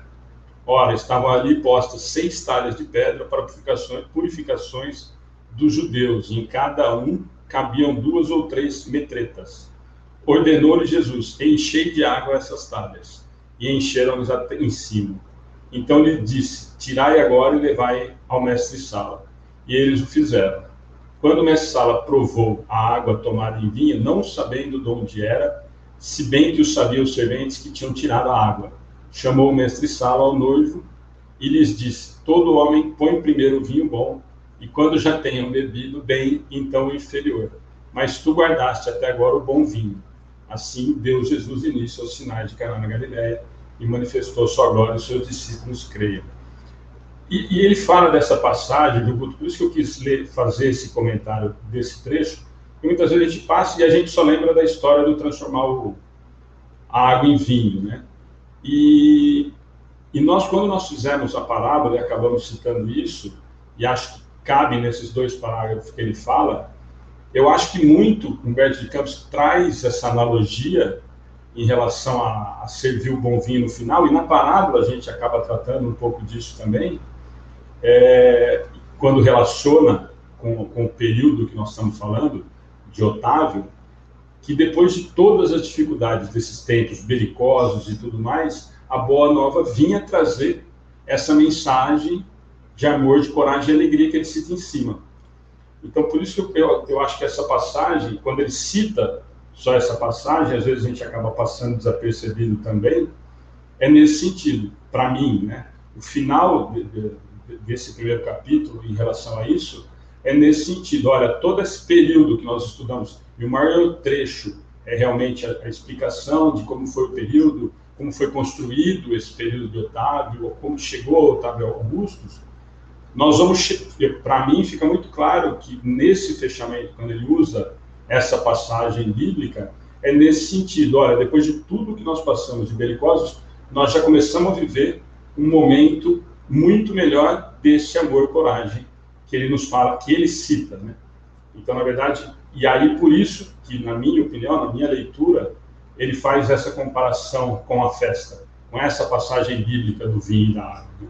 Então, para mim, é muito nesse sentido. Eu acho que ele consegue fechar, para mim, quando fui fazer o estudo novamente, né, tinha lido há muito tempo o livro, para mim fica muito claro isso. Quer dizer, olha, a mensagem é, a mensagem da Boa Nova é essa. Né? Quer dizer, olha, nós passamos por momentos complicados, continuamos passando, mas vai melhorar. Né? A Boa Nova, aliás, essa é a promessa, né? essa é a certeza que nós temos. Então, eu acho que, para mim, esse primeiro capítulo ele fecha muito nesse aspecto. Olha, nós passamos por períodos difíceis e por isso a preocupação de Humberto de Campos de nos passar todo aquele contexto de como foi construída essa era Otávio, essa era otaviana, né? para que a gente consiga enxergar, e aí sim, chegar à Boa Nova que vai nos trazer essas orientações de felicidade, de amor, que vem trazer o Cristo para a gente através do Evangelho. Perfeito, Alexandre, obrigado. Marcelo, eu vou chamar você para fazer o comentário desse último capítulo. Eu acho que o, o Alexandre explanou de forma ímpar exatamente o, o que eu senti quando do estudo, né? Essa boa nova, essa renovação. Eu não tenho muito que acrescentar o que ele disse, não. Ele leu meus pensamentos e meus sentimentos quanto a essa primeira parte, né? Esse fim do primeiro capítulo, que nós temos mais vários aí que agora vem falar sobre o nascimento do Cristo, tudo mais. É muito. Eu penso que ele resumiu bem o nosso estudo de hoje. Perfeito, Marcelo. Chefe, quer fazer algum comentário? É, só só para dizer que Humberto de Campos fecha agora poeticamente, como diz o Alexandre, o capítulo 1, falando do, do, do, do Evangelho, e ele termina dizendo da, da Jerusalém libertada do, do, do, Apocalipse do João, que está lá na Bíblia cristã. E o Apocalipse é o penúltimo capítulo, né, o capítulo 21 do Apocalipse, que vai falar da, da, da Jerusalém libertada, e talvez seja isso que, que esteja faltando na nossa vida. Entender realmente que o Evangelho liberta, como Chico dizia tudo que você precisa para a sua vida está dentro do Evangelho. O que realmente é necessário para a tua vida, para a tua encarnação, para o teu progresso espiritual está dentro do Evangelho. Se conscientizar com o Evangelho verdadeiramente nos liberta. Que a gente consegue passar por qualquer dificuldade na vida eh, lendo o Evangelho e praticando o Evangelho, como dizia Francisco de Assis. E de pregar o Evangelho, se necessário, use palavras. É a conduta mesmo, a conduta cristã, a conduta do Evangelho que nos liberta. Passamos por qualquer dificuldade que a vida possa nos apresentar, se tivermos o Evangelho como guia e modelo na nossa vida. E o Evangelho traduzido na, na, na, figura de Jesus, nosso guia e modelo lá da questão 625 do Livro dos Espíritos. Realmente acreditar, né? Botar na sua cabeça que, que para nós espíritas nada cai do céu, tem até um comentário aqui falou como que pode uma doutrina tão maravilhosa com um povo tão castigado. Para nós espíritas nada cai do céu, essa relação com Deus, essa relação com Jesus é sempre uma via de mão dupla. Para nós espíritas a oração não é pedir para tirar o problema da frente. Para nós espíritas a oração é pedir força e coragem, fé e resignação para enfrentar o problema, porque é através dessas dificuldades que a gente consegue crescer espiritualmente. Acreditar que o evangelho é o nosso guia mesmo e que nos liberta de qualquer dificuldade da vida. Guto, acho que é isso, né? De pedir as, as, considerações finais, né? É, eu, eu tenho. Bom, a gente está aí no primeiro capítulo, né? O livro reserva capítulos fantásticos e reflexões ainda mais como as de hoje. É, eu queria pedir para que vocês acompanhassem o nosso estudo, tá? É, as redes sociais do Centro Espírita Redenção, o estudo ele vai estar tá lá. Então, o YouTube e o Facebook Centro Espírita Redenção Araraquara. Você vai encontrar já o prefácio que foi feito na semana passada e vai encontrar esse primeiro capítulo lá. A gente também tem um podcast. Você vai procurar no, no Spotify Centro Espírita Redenção e já vai encontrar também lá o estudo do prefácio. E esse aqui, amanhã, ele já vai subir lá como MP3, como MP3, e você consegue ouvir, né? Dirigindo, limpando a casa. A gente gosta de ouvir andando de bicicleta, então você tem a oportunidade de ouvir o estudo né? Que o nosso dia está tão. Às vezes a gente fala assim, está em casa, está em casa. Parece que durante a pandemia a gente está mais ocupado do que jamais esteve, né? Com inúmeras e inúmeras atividades. E graças a Deus, a ocupação ela faz muito bem. É, eu queria dar o último recado antes da gente partir para as considerações finais, que é justamente o que está passando aqui embaixo, ó. O Redenção, ele já tem aí, já iniciou no começo do ano a escola de aprendizes do Evangelho. Então a escola ela é feita presencialmente, ela está nesse momento é, online por conta né, da pandemia, como o chefe falou, o centro não está abrindo nesse momento. Né, Araraquara, infelizmente, a gente está passando por um período complicado, mas que vai passar. Né, tudo passa. Essa escola está online. Se você quiser saber mais informações a respeito dela, ainda é, estão aceitando inscrições. Então, o WhatsApp do Redenção está passando aqui embaixo na faixinha. Para quem não é de Araraquara, nós temos também uma escola online que vai começar agora no mês de março. As informações também aqui pelo WhatsApp do Centro Espírita Redenção, tá certo? É só mandar uma mensagem e a gente está à disposição para tirar todas as dúvidas. É, eu vou começar, Marcelo, por favor, suas considerações finais. Você pode se despedir. Fica à vontade. É, eu gostaria de agradecer imensamente a oportunidade. É, principalmente por ser minha primeira live, peço desculpas por pelo nervosismo e tudo mais, é, mas gostaria de agradecer muito a oportunidade que foi dada pelo meus, pelos meus amigos Wilson, pelo profundo conhecimento do Alexandre, pelo Guto sempre participativo. Muito, muito obrigado, agradeço de coração. Espero poder participar outras vezes. Estou à disposição de vocês. Muito obrigado. Alexandre, por favor. Bom, primeiro, Marcelo, prazer ter participado com você, não, não conhecia, então mais um amigo que a gente vai ganhando com relação, mas depois nós vamos se juntando, porque quando eu conheci o Vladimir Galhardo, eu também ganhei um aliado. Então, você vai, você também vai entrar no grupo aí para a gente ajudar a construir um Wilson melhor. É, eu ia colocar o vídeo, não vou, gente, porque passou um pouco do horário. Depois eu disponibilizo nas redes sociais para quem quiser assistir, e assim ninguém fica curioso. Mas, é, de verdade, Guto e o Sim, sempre uma alegria estar com vocês. É uma satisfação muito grande participar. Vou repetir o que eu falei no começo, muita gente acabou acaba entrando depois e tudo mais, e parabenizar pelas iniciativas, é que nós falamos lá no começo, é, quanto mais nós tivermos esse tipo de estudo, com a preocupação de conteúdo doutrinário, preocupação com o que está se falando, com o que está se fazendo em relação à doutrina, é, eu vou repetir de novo, eu acho que tem que ser divulgado, tem que ser aproveitado ao máximo, né, por quem tiver tempo, quem, e eu sempre digo, a gente percebe isso, gente, quem não conseguiu assistir agora, ou sabe que tem gente que gosta, compartilhe o vídeo depois, não tem problema nenhum. As pessoas assistem depois, mesmo quem não conseguiu assistir ao vivo, assiste de manhã, nós temos algumas pessoas que, que acompanham a página, ah, eu não consigo assistir à noite porque eu durmo, porque eu tenho compromisso, não dá para assistir, mas eu todo dia de manhã eu assisto. Então, quem gostou e, e sabe que gosta, compartilha as atividades, mesmo depois que encerrar, ou amanhã com alguém que goste, põe em grupo da família, em grupo, em grupo de família religiosa diferente, para criar problema. Faz tumulto também, aproveita para criar problema já com coisa boa. Mas divulguem mesmo, de verdade, porque tem muita gente que realmente não consegue, às vezes, assistir, nem fica sabendo, e que a gente sabe que gosta, então compartilha depois que para o Redenção, para nós, para quem está participando, é, o mais importante é que a mensagem chegue. E se tem alguém que a gente sabe que vai aproveitar, divulga depois para que as pessoas consigam assistir. Divulguem que o estudo é toda segunda-feira, que não é esporádico, como o Guto falou, quer dizer, é uma sequência aí. Nós vamos fazer um capítulo por semana, quer dizer, extremamente rico.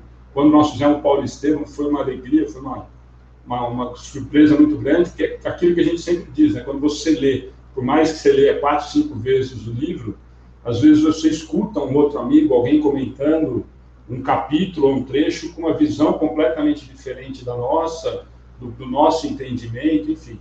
Então, compartilhe principalmente esse tipo de ação. Aí vai ter gente que vai falar assim, Hugo, é, mas então não é para assistir palestra? É para assistir palestra também, dá para assistir estudo, dá para assistir o Evangelho no Lar, mas os estudos nesse formato eu acho que são super bacanas, porque você tem a oportunidade de, de ah, eu não quero, terça não dá para assistir, assiste depois, na segunda-feira que vem, o, outro capítulo que vai, ó, tem um capítulo que me chama mais atenção, assiste aquele ali, mas divulga esse tipo de coisa, que é diferente do formato tradicional. E muita gente gosta. Eu sempre falei para o Wilson e para o Guto, viu, Marcelo, que surpreendentemente, isso na pandemia, inclusive, nos surpreendeu. As pessoas preferem o estudo do que as palestras nos formatos tradicionais que a gente sempre fez. Isso foi uma surpresa muito positiva. Então, agradecer vocês pela oportunidade. Nós vamos estar juntos mais duas vezes, né, assim, em relação ao estudo. E dizer mais uma vez que realmente é uma alegria quando a gente consegue participar com vocês. Oh, que legal, Alexandre. A gente agradece também. Chefe, já vou te passar. É, tem gente perguntando aqui nos comentários se é toda segunda-feira. Então, como o Alexandre falou, essa aqui é a segunda, né, a segunda semana, o segundo encontro. Nós temos aí mais 29 segundas-feiras. Então vai até o meio do ano, toda segunda-feira, às 8 da noite. A gente convida vocês a participarem. Eu postei aí quase agora nos comentários, deve ter subido aí onde você estiver assistindo. É, tem ali o primeiro link, ele é o link da agenda mensal do estudo. Então, clicou lá, você vai ver quem vai ser o convidado da próxima semana, da semana seguinte, e a gente vai postando é, e, e incrementando aí essa agenda para que todo mundo tenha as informações. Certo, chefe? Chefe, você quer fazer o convite? Eu subo o banner. Primeiro eu vou agradecer o Alexandre, né, o belicoso amigo Alexandre Matias, do, do Centro Espírita Amigos do Bem, página que eu tenho uma alegria imensa de ser um colaborador da página, eu, eu, eu sempre teria o chapéu pelo trabalho doutrinário e assistencial que a casa tem, É assim, é uma alegria muito grande ter conhecido o Alexandre, poder chamar ele de, de, meu querido amigo, meu querido irmão. É um cara que eu tenho um respeito e uma admiração muito grande, apesar de ter se unido com o Vladimir Galhardo para tentar destruir. Conhecido, conhecido em Araraquara como o homem das mil lives. O homem das mil lives, Alexandre. Agradecer ao Marcelo também por, por ter aceitado participar do nosso estudo. O Marcelo ele, ele frequenta, é, é, integrante de duas casas co-irmã do Centro Espírita Redenção, lá em São José do Rio Preto, que é o CEDER, o Centro de Estudos e Difusão do Espiritismo Religioso, e o Pão Nosso. Você não tem que pedir desculpa de nada, foi a sua primeira live, foi sensacional e pode ter certeza que você vai ser chamado. Daqui a pouco o Alexandre já está falando contigo aí para você fazer uma com eles lá. E com a gente, com certeza, você volta também. E pedir para subir o, o, banner da semana que vem, né, Guto? Porque a Maria Pastra aqui do Redenção já está beliscando o calcanhar, falando que a gente já extrapolou o tempo. Mas semana que vem a gente tem o capítulo 3 do estudo, Jesus e o Precursor. E é uma live com o NEP Francisco de Assis aqui de Araraquara. Nós temos o Jonas Poli, fez o estudo da gente com o Paulo Estevão. O Jonas é um pesquisador maravilhoso do Evangelho, uma pessoa que tem um conhecimento muito grande, um grande amigo, um grande parceiro de doutrina. E vai estar com a gente o Paulinho Martins, que participou do, de todo o estudo do Paulo Estevão pelo Caritas, e a esposa dele é a Ritinha, que também é do Neto Francisco de Assis. Esse sim, Alexandre, o Paulinho é um homem governado pela mulher. A Ritinha governa a vida do Paulinho, estarão conosco então na semana que vem, todos convidados. Eu quero ver semana que vem o que, que o Paulinho vai falar. Só isso, Guto. Depois sou eu que crio problema, né? Depois sou eu fofoqueiro. Pois é, você viu? Chefe, o Alexandre ele vai precisar ir, ele tem um outro compromisso, e a oração final vai ficar com você, pode ser? Perfeito. Gente, é, muito obrigado mais uma vez a todo mundo que nos acompanhou. Como o Alexandre falou, a gente pede para que vocês compartilhem, principalmente para que vocês acompanhem o nosso estudo, tá bom? Foi muito legal estar com vocês essa noite. É, inúmeras e inúmeras reflexões nos comentários, mesmo quando a gente não consegue subir as reflexões, a gente lê aqui. Então, eu acompanhei com vocês o estudo e eu agradeço cada uma das reflexões, tá bom? Chefe, fica à vontade. Então, vamos agradecer a Deus a oportunidade bendita de estar presente nesse estudo. Vamos agradecer a Jesus a bendita oportunidade da vida, a oportunidade de mais uma vez estarmos aqui encarnados na busca da evolução do nosso espírito. E pedimos a Jesus que leve até Deus nosso Pai em agradecimento a tudo que temos, a tudo que somos, que leve até Ele a prece que o Senhor mesmo nos ensinasse, dizendo: Pai nosso que estais nos céus em toda parte, santificado seja o teu nome. Venha a nós o vosso reino, seja feita a tua vontade, assim na terra como em toda parte. O pão nosso de cada dia do corpo e do espírito dai-nos hoje sempre. Perdoa, meu bom Pai, as nossas dívidas à medida em que fomos perdoando aqueles que nos devem e não nos deixeis cair entre as tentações. Livra-nos, Senhor Deus, de todos os males, sobretudo os que residem dentro de nós mesmos. Porque só a ti pertence o poder, teu é o reino e a glória para todos sempre, e que assim seja. Que assim seja. Gente, é, vou pedir para que vocês, que vocês estão aqui ainda acompanhando, para que vocês assistam esse videozinho até o final. Tá? A gente tem aí mais um recadinho do Lar Escola Redenção. Muito obrigado e até semana que vem.